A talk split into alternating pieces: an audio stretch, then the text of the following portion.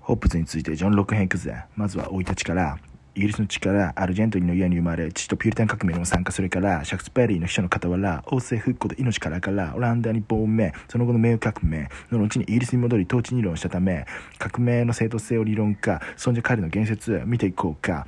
まずは自然状態を想定、ホップズは互いに互いを襲うて、だったがロックの場合は重んじたストーリー性、万人は自然法に従うとして神の意志を肯定、その過程だとだいぶ平和な自然状態、それならなぜあり得る？戦争状態、そこで出てくる所有の概念、共有物は労働を介して所有物に改変。しかし無法だと他者の侵略で所有は不安定。故に人々は絶えず気を配る自分らの安寧。であるならば所有権を互いに保障するために市民社会を構成しよう。その上で財産を維持できる政治機構ってどんなんだい？この難題。必要なのは司法、立法、執行権。その中で一番大事なのは立法だと知っとけ。